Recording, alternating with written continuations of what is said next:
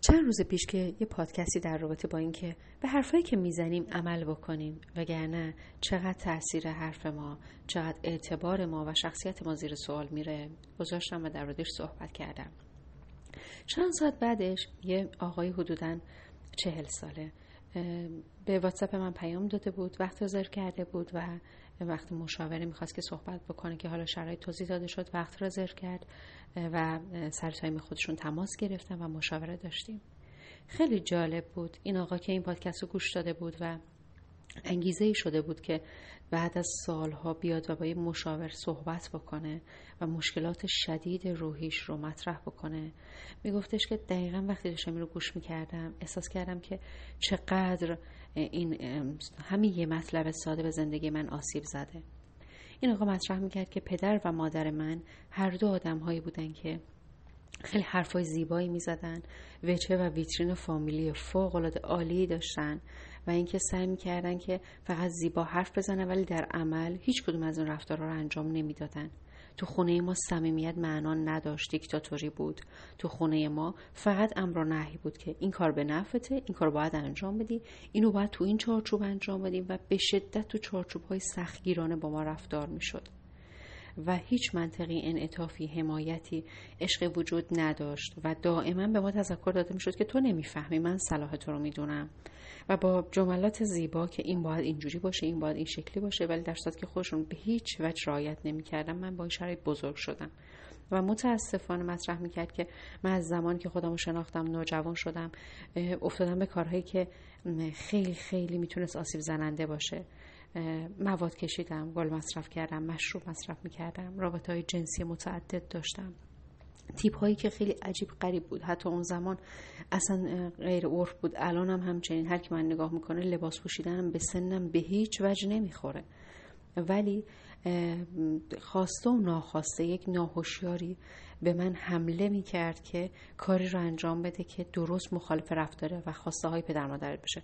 حالا که اونها این همه با زور و فشار ویترین زیبایی ساختن که همه تو بگن باید حتما توی چارچوبی باشه باید همه چی حتما توی قوانینی باشه که ما میگیم و این چیزایی که ما مثبت می‌دونیم تو باید حتما انجام بدی. من هم دقیقا نکته مقابل اون رو انجام دادم. توی پوشش توی درس توی ارتباط ها توی هر چیزی توی مذهب هر چیزی که اونها حساس بودن اومدم نقطه مقابل رو داشتم. ضربه با اونا زدم. اونها واقعا ضربه خوردن آسیب دیدن و به تازگی هر دوشون هم از دست دادم. فوت شدن و دیگه نیستن. خشم من ولی همچنان باقی مونده. با اینکه اونا نیستن من یه خشم عجیبی دارم از اونها و اینکه چرا اومدن و فقط ویترین خوشگل و زیبا برای فامیل و دیگران ساختن که ما خیلی آدمای خوبی هستیم ولی به درون خانواده اهمیت ندادن. چرا انقدر چارچوباشون غیر منعطف بود؟ چرا انقدر سختگیرانه به ما قوانین رو می‌گفتن؟ و من چقدر زده شدم؟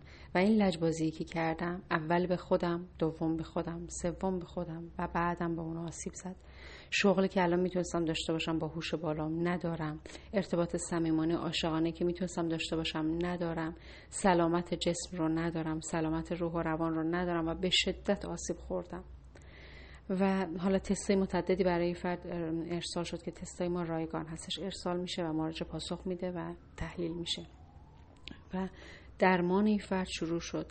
ولی مطرح می‌کرد که یکی که خانم رضایی توی Castbox تو کانالتون من رو حتما بگید. اینکه بگید وقتی یه کاری داری می‌کنی هم رو زندگی خودت تاثیر می‌ذاره هم رو زندگی بچه ها و احتمالا بچه های اون. پس بیایم به جای زورگویی های افراطی به جای اینکه دائم نگران بچه‌هامون باشیم مضطرب باشیم که وای این کار نکن برات خطرناکه مراقب باشی یا اون رو با دنیای واقعی آشنا کنیم. اجازه بدیم که تجربیات رو در یه چارچوب درستی داشته باشه. انقدر به اخلاقیات افراطی در واقع تاکید نکنیم. رها هم نکنیم بچه رو یه حالت تعادل داشته باشیم. چون وقتی که مثل فنر به یه کسی فشار میاری یک جا در میره و کارهایی رو می‌کنه که می‌تونه اشتباهه ایمان داره اشتباهه ولی به خاطر خشم شدید به خاطر لج کردن داره به زندگی خودش آسیب میرسونه. پس به تک تک کسایی که اینو گوش می‌کنن. اولا که تا می‌تونید معرفی کنید. عزیزان بیشتری گوش کنن.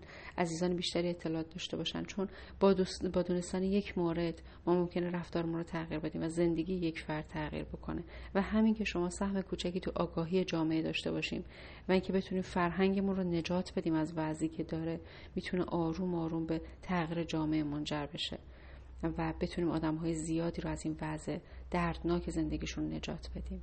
ممنون که کنارم هستین. ممنون که کانال رو به دوستان آشنایانتون معرفی می‌کنید.